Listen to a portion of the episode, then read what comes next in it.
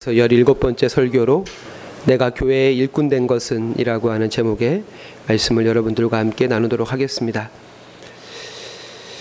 어, 우리들 중에는 그렇게 생각하시는 분들이 없으시겠지만 교회는 1차적으로 건물이나 조직으로 정의될 수가 없습니다. 만약에 그렇다면 어, 논리적으로 교회의 중요한 목표는 외적인 양적인 성장으로 귀결될 것이며 지금 우리는 이렇게 교회 빈자리가 많은 현실을 그대로 둬서는 안 되고 당장 어깨에 띠를 메고 전도지를 들고 어, 이렇게 거리로 나가야 할 것입니다. 물론 이제 그렇다고 해서 빈자리가 채워지는 것은 아니지만요. 하지만 주님은 교회를 그리스도의 몸으로서 정의하심으로써 교회에게 새로운 사명과 새로운 목표를 부여하십니다. 그것은 하나됨입니다. 바울이 말하고 있는 그리스도의 몸으로서의 교회의 하나됨이라고 하는 것은 세례나 입교와 같은 종교적인 의례나 어떤 조직에 가입하는 입회 절차로서의 입회 절차의 결과로서가 아닙니다. 이것은 성경의 첫 번째 책에 기록된 창조 사건처럼 모든 사람이 하나님의 형상으로 창조되었고 인간 창조의 원형이자 모상인 하나님의 존재가 삼위 하나님 상호 간에 사랑, 즉 주체적 존재 간의 자유로운 친교에 기인한 것이며 한 몸 안에서 각 지체가 서로에게 복종하고 서로를 사랑하는 신앙 공동체를 이루어 세상 속에 하나님의 사랑을 침투시키는 것을 그 궁극적인 목표로 합니다. 요새 들어서 느끼시는 분들도 많이 계시겠지만 우리 공동체가 점점 더 작아지고 있는데요. 어, 이처럼 우리 공동체 안에서 이루어지는 우리들의 미천한 경험을 통해서도 확인할 수 있는 것처럼 하나됨을 이루는 그리고 하나됨으로써 세상에 평화의 씨앗을 뿌리는 이 과정은 느리고 더디며 또한 그 과정에서 숱한 실패와 상처, 아픔과 좌절을 경험하게 됩니다. 여러분들 중에서도 들어보신 분들이 계실 텐데요. 이상희 교수라고 하는 분이 있습니다. 캘리포니아 대학 리버사이드 캠퍼스의 어, 한국인 교수인데요. 화석을 가지고 인간의 진화를 연구하는 한국인 1호 고 인류학자이고 지금까지도 이 어, 부분에서 한국인 학자가 나오지 않아서 처음이자 마지막인 한국인 학자입니다. 어, 특이, 특이하게도 어, 진화론자임에도 불구하고 2005년 40세 때 아주 이렇게 특별한 경험을 통해서 하나님을 만난 그리스도를 구주로 영접한 신실한 그리스도인이기도 합니다. 제가 이분의 칼럼이나 글들을 이렇게 유심히 항상 이렇게 보는데요. 최근에 한 잡지에 이분이 칼럼을 썼습니다. 그리고 그 칼럼이 사실 그 잡지에 나오는 이분의 칼럼은 올해 이번이 9호째인데 한 번도 포털에 걸린 적이 없었는데 이번 글은 저도 재밌게 읽었고 어, 그래서 그런지 포털에 걸렸습니다. 그게 어저께 예, 오전에 걸린 것을 제가 봤습니다. 내용은 엉덩이 근육, 볼기근이라고 하는데 이 볼기근이 어떻게 진화했는가에 대한 것입니다. 인간이 걷거나 달릴 때 다른 동물들은 허벅지근을 주로 사용하는데 인간은 볼기근을 사용한다는 것에서 어, 왜 그런지를 이렇게 어, 연구하고 그것이 우리에게 주는 함의가 무엇인지를 이렇게 어, 글로 써낸 것입니다. 어, 그 글의 내용은 이렇습니다. 인간은 걸을 때, 걷기를 할 때 근육을 이용하기보다는 시계추와 같은 움직임의 조화와 균형을 통해서 거의 에너지, 근육을 사용하지 않고 걸을 수 있는 메커니즘으로 이렇게 진화하게 되었고 달리기 역시도 다른 동물처럼 허벅, 허벅지 근육을 사용하는 것이 아니라 엉덩이 근육, 볼기근을 사용함으로써 빨리 뛰는 능력이 아니라 오래 뛸 수 있는 능력을 갖추게 되었다라고 이제 이야기를 합니다. 그래서 영양 아프리카 사슴 있잖아요. 영양을 사냥할 때 사자 같은 경우에는 허벅지근을 사용해서 한순간의 속도를 영양 이상으로 끌어올려서 사냥감을 포획하지만 과거에 우리의 선조들은 영양이 지칠 때까지 같이 뛰면서 영양을 사냥하는 데 성공했다는 것입니다. 그래서 인간의 신체 구조 자체가 slow and steady 느리고 오래에 맞게 진화해 왔다. 느리게 걷기와 오래 달리기에 적합하게 진화해 왔다라고 하는 것이죠. 그러면서 이와 같은 진화 속에서 눈에 띄는 것은 네 발로 뛰는 동물들에게는 넘어진다라고 하는 것이 중병에 걸려서 거의 죽게 되었을 때나 있는 아주 예외적인 일이지만 두 발을 그것도 균형을 통해서 볼기근을 이용해서 걷는 인간에게 넘어짐이라고 하는 것은 대단히 일상적인 일이고 그만큼 넘어짐이 일상적이기 때문에 다른 동물들에 비해서 넘어짐에 있어서 자기를 보호하는 능력과 그리고 다시 일어나는 능력이 출중하게 발전했다라고 하는 그런 글이었습니다. 제가 요즘에 어, 꼭 가고 싶은 도시가 몇 군데가 생겼는데요. 이제 그 중에 하나가 뉴질랜드에 있는 여러 개의 도시이고요. 어, 특별히 오늘 설교 시간에 제가 말씀드리고 싶은 도시는 어, 독일의 수도인 베를린 서쪽에 있는 노이에어 캐로데라고 하는 천 명의 인구가 있는 작은 마을입니다. 이 노이에어 캐로데라고 하는 마을은 독일에서 10년을 넘게 사신 홍주민 목사님도 모르시는 마을이더라고요. 제가 이 마을에 대한 이야기를 듣고 홍주민 목사님에게 목사님 노이에어 캐로데 마을을 아십니까? 그랬더니 인터넷을 검색한 다음에 답을 주시더라고요. 자기도 처음 듣는 마을이다. 아시는 분도 계실 것 같아요. 이 마을은 장애인과 비장애인들이 경계 없이 살아가는 통합 마을입니다. 그 마을이 특별한 것은 그 마을의 길을 걸으면 누구나 쉽게 그 마을의 특별함을 알 수 있다고 하는데요. 단 몇 분만 그 거리를 걸어도 많은 사람들이 먼저 인사를 걸어오고 많은 사람들이 나에 대해서 질문을 하는 다른 곳에서는 경험할 수 없는 특별한 경험들을 일상적으로 하게 된다라고 하는 것입니다. 그만큼 그곳 사람들은 사람들과 관계 맺고 싶어 하고 누군가와 대화하기를 원한다라고 어, 그 마을에 대해서 쓴 글을 본 적이 있습니다.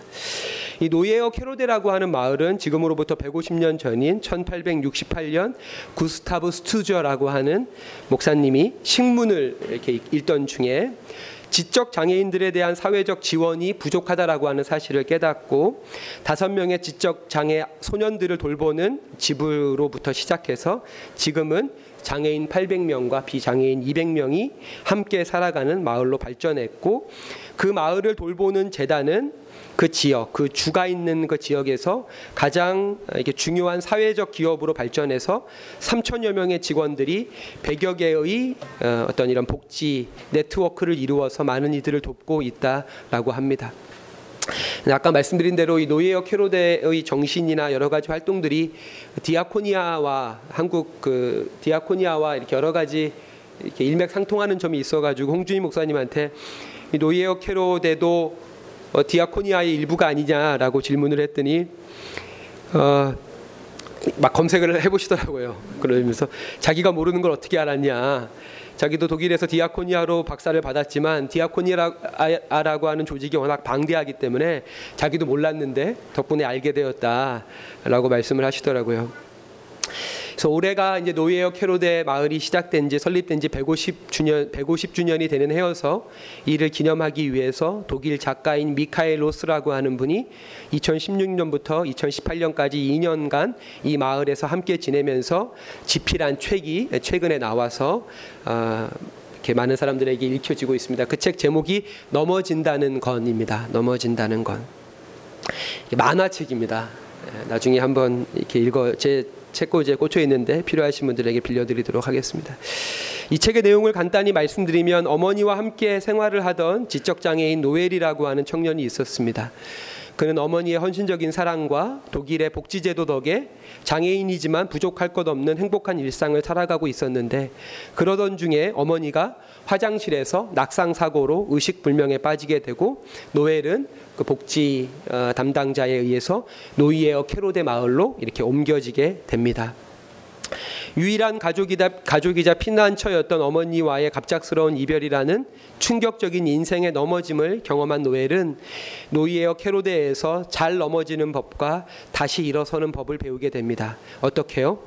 어떤 특별한 방법, 비법이 있는 것이 아닙니다. 그곳에서 친구를 사귀고 그들과 함께 지역 축제에도 가고 함께 식사를 하고 또 자기에게 맞는 일을 얻게 되고 조각과 음악 등의 취미를 공유하기도 하고 수영과 유도 등의 운동을 하면서 그리고 누군가의 짝사랑이 대상이 되고 자신도 누군가를 짝사랑하는 비장애인과 다름없는 일상적인 삶을 통해서 그는 잘 넘어지는 법과 또 다시 일어서는 법을 배우게 됩니다. 물론 노예를 포함한 장애인들은 비장애인들보다 모든 게 다 더디고 느리고 또한 넘어지는 일도 빈번하고 다시 일어서기도 일반인보다 쉽지 않습니다. 넘어진다는 건이라고 하는 제목이 그 책에서 딱 한 번 나오는데 그러니까 그 책이 어떤 철학 철학이 그 책이 이야기하는 주제가 이제 제목이 된 것인데 한 번 넘어진다는 건이라고 하는 그 딱 문장이 나옵니다. 이 마을에서 마을 체육관에서 이제 비장애인 장애인들이 비장애인들과 함께 유도를 배우는데 이 노엘도 유도를 배우기 위해서 어, 첫 시간에 어, 그 수업에 들어간 겁니다. 그러니까 사범이 그 노엘에게 유도에서 가장 중요한 것은 잘 넘어지는 것이다. 낙법을 배우는 것이 가장 중요하다라고 이렇게 이야기하는 넘어진다는 건이라고 하는 이 문장이 그 글 속에 나옵니다. 우리가 유도를 할 때도 넘어지는 법, 낙법을 가장 먼저 배워야 하듯이 유도만큼이나 넘어짐이 일상일 수밖에 없는 우리들의 인생 역시도 인생 낙법을 배워야 하지 않을까라고 생각을 합니다. 느려도 더뎌도 넘어져도 괜찮습니다. 아니 느림과 더딤 그리고 넘어짐이 인간의 위대함이고 그 안에서 인간은 새로운 차원의 눈을 뜨게 되고 또 새로운 단계로 도약할 수 있기 때문이죠. 그래서 바울은 우리는 약한 데서 비로소 강하게 된다. 라고 말씀하시고 우리 동양 철학에도 무용지용이라 그래서 쓸모없는 것이 오히려 더 큰 쓸모가 있다라고 하는 글을 보게 되었습니다. 어, 노이에어 캐로데 마을이 단지 장애인에 대한 세밀한 관심과 이에 기초한 복지로서뿐 아니라 우리의 삶 절바, 전반에 어떤 의미와 울림을 주는 것은 그 마을이 지향하는 가치와 철학이 통합과 참여라고 하는 것입니다. 그 마을에는 장애인과 비장애인이 함께 구성해서 만든 활동을 하는 밴드가 있는데요. 혹시 그 밴드 이름이 뭐, 뭐일 것 같으세요? 더 믹스입니다. 더 믹스. 그 밴드 유튜브에도 더 믹스를 찾아보면 노예어 캐로데 마을에 물론 The Mix라고 하는 밴드가 제법 제법 되더라고요. 근데 한 열 몇 칸 내려가 보면은 거기에 이 노이에어 캐로데 마을에 그 장애인과 비장애인이 어우러진 밴드를 찾아볼 수 있습니다. 그들은 더불어 살아갈 뿐 아니라 장애 비장애 장애인들 역시도 그 마을 공동체의 중요한 정책을 결정하는 일에 참여하는 것도 보았습니다. 전 바로 이것이 그리스도의 몸으로 일컬어지는 교회 공동체의 모습이어야 한다라고 생각을 합니다. 그리스도께서 말씀과 삶, 죽음과 부활로서 증언하신 아가페 사랑의 구체적인 의미가 바로 이것이며 동시에 바울이 말하고 있는 그리스도를 반석으로 해서 세워진 그의 몸된 교회의 정체성, 정체성 역시 통합과 참여가 돼야 되고 이것이 교회를 통해서 온 세상에 증거되어야 할 하나님의 사랑의 구체적인 실체가 아닐까요? 왜냐하면 통합과 참여를 통해서 우리는 더욱더 성장하고 더욱 성숙하기 때문입니다. 우리는 이웃과의 부대낌을 통해서 자신의 껍데기를 깨고 내 속에 내면 속에 잠재되어져 있는 잠재력을 발견할 수 있고 소소하지만 충만한 일상의 행복을 만끽할 수 있기 때문이죠. 최근에 개정판이 나온 1세기 교회 이야기, 교회 예배 이야기라고 하는 책이 있습니다. 아마 이 책도 읽어보신 분들이 계실 텐데요. 80페이지도 안 되는 아주 얇은 책이고 80페이지 안에 사파도 한 10장 정도 있어가지고 실제 글은 뭐 한 60페이지도 안 되는 그런 책입니다. 어, 아주 내용 분량이 작은 책이지만 그 책에 나오는 초대교회 공동체의 모임과 예배의 모습은 정형화, 정형화되 되고 의식화된 그리고 서로에게 무관심하고 개인주의화된 오늘날 교회의 적잖은 도전이 됩니다.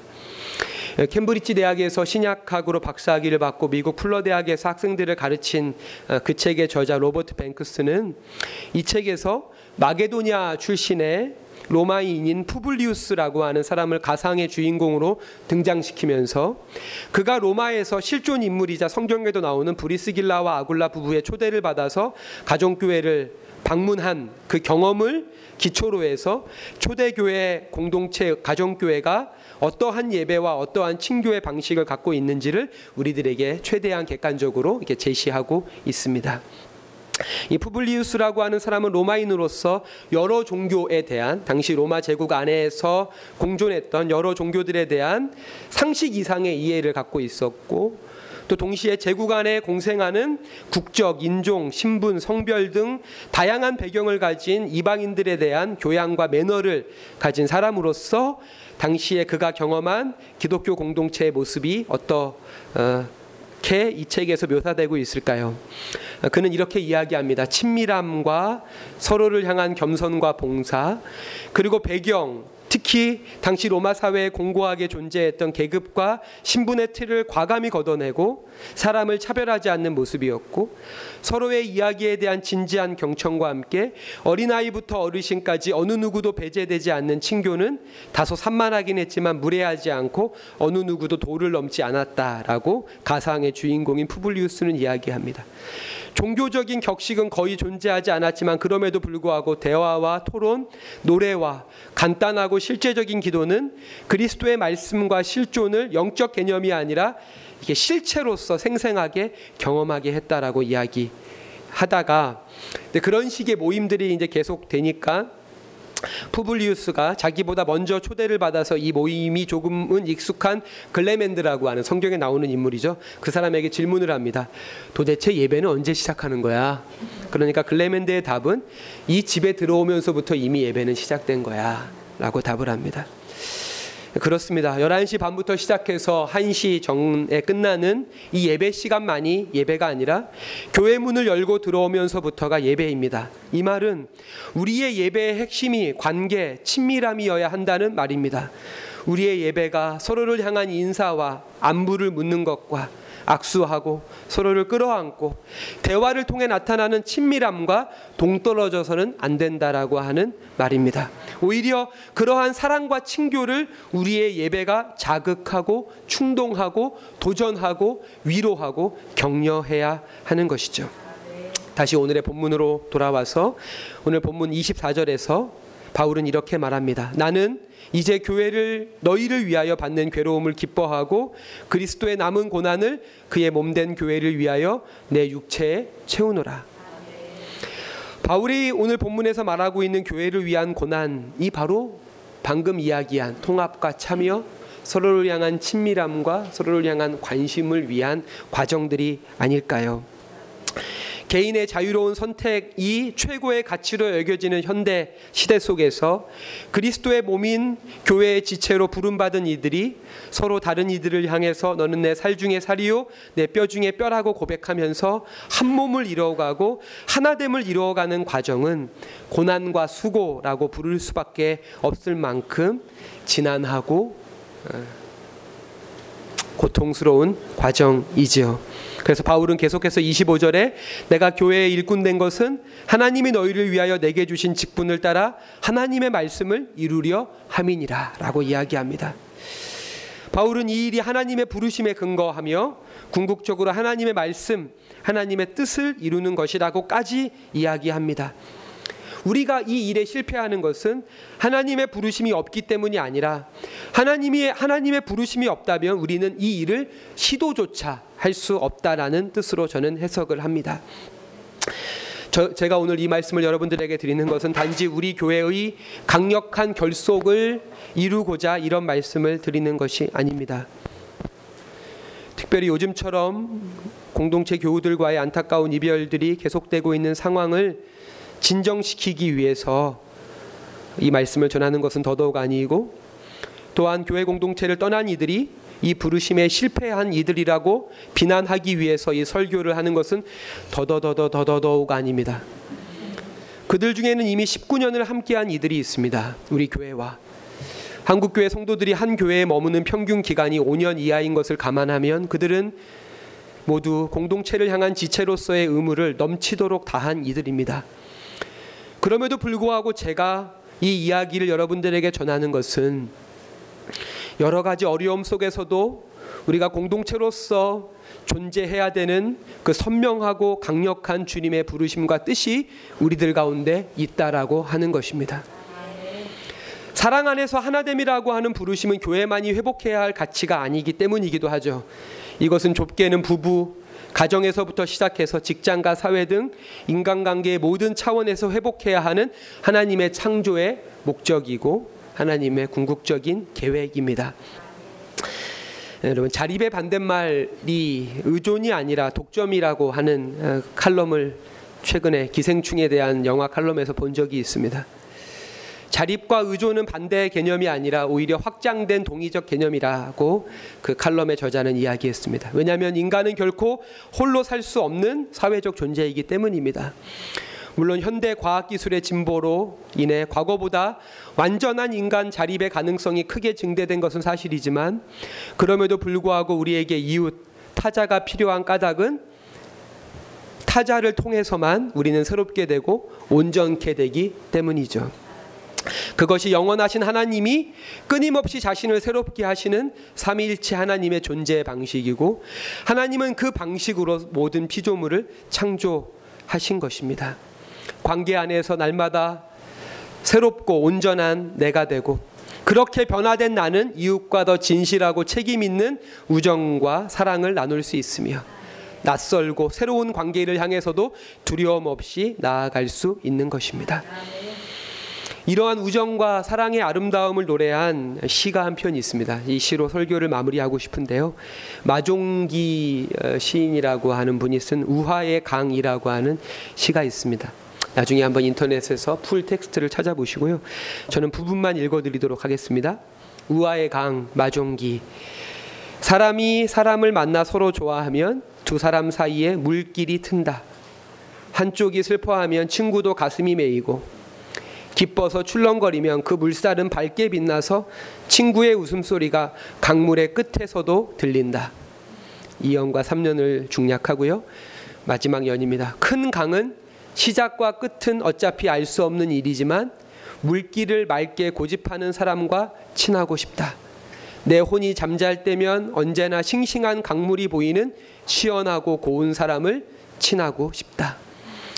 이 시의 제목이 우화의 강입니다. 제가 이 시를 읽다가 강의 우화라고 제목을 짓는 것이 더 맞는 것이 아닌가 생각을 했습니다. 강을 우화로 해서 우정과 사랑을 표현한 것이기 때문에 그렇죠. 저의 소망은 오늘날의 교회들이 탐욕과 두려움, 거짓과 무지, 비난과 갈등, 차별의 우화가 아니라 사랑과 우정의 우화가 되는 것입니다. 우리는 바로 이 일을 위해서 부르심을 받은 일꾼들입니다. 그렇게 무너져가는 가정을 비롯해서 사람과 사람 사이의 신뢰와 존경, 관심과 애정의 이 토대를 든든히 세울 때 그 토대 위에서 교회도 존재할 수 있는 것 아니겠습니까?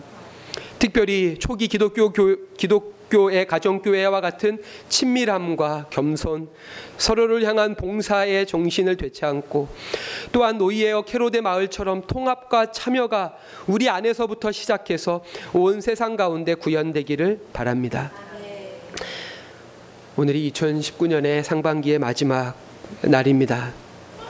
2019년의 상반기는 그 어느 해보다 우리 공동체에게 많은 부침이 있었던 시간이었습니다. 지금도 우리 공동체가 참 많이 아픕니다. 실제로 공동체 교회 지체들의 육, 지체들이 육신의 질병으로 고통을 겪고 있습니다. 그러하기에 그와 한 몸인 우리들도 아픕니다. 하지, 만 이를 통해 우리가 한 몸임을 확인하게 하시고 또한 더욱 한 몸 되게 하시는 주님의 부르심 앞에 다시금 서게 됩니다. 바로 이것이 교회를 향한 주님의 뜻이기 때문입니다. 이 시간 우리 곁에 있는 가족 또 교우들 그리고 우리가 일상에서 만나는 모든 우리의 이웃들이 우리 인생의 짐이나 또 우리 인생의 숙제 또는 우리 인생에서 우리가 싸워야 되는 경쟁자나 생계를 위한 수단이나 도구가 아니라 우리를 새롭고 완전하게 하시는 하나님의 은총임을 우리가 이 시간 다시 기억합시다. 그러하기에 비록 우리의 인생이 지치고 힘겹지만 예수님처럼 끝까지 마지막까지 십자가 위에서 자기를 십자가에 못 박는 이들을 향해서 용서를 전하고 자기를 파는 배신하는 가론 유다를 향해서도 친구라고 말씀하시는 거 예수님처럼 마지막까지 우정과 사랑을 포기하지 맙시다. 2019년 하반기 남은 하반기에도 우리의 남은 생애가 또한 우리의 남은 생애가 물길을 맑게 고집하는 사람이 되기를 주님의 이름으로 기원합니다. 아멘. 우리 함께 이 시간 아, 주님께서 우리에게 주신 말씀을 기억하면서 30초만 아, 침묵으로 기도하신 뒤에 봉헌하도록 하겠습니다.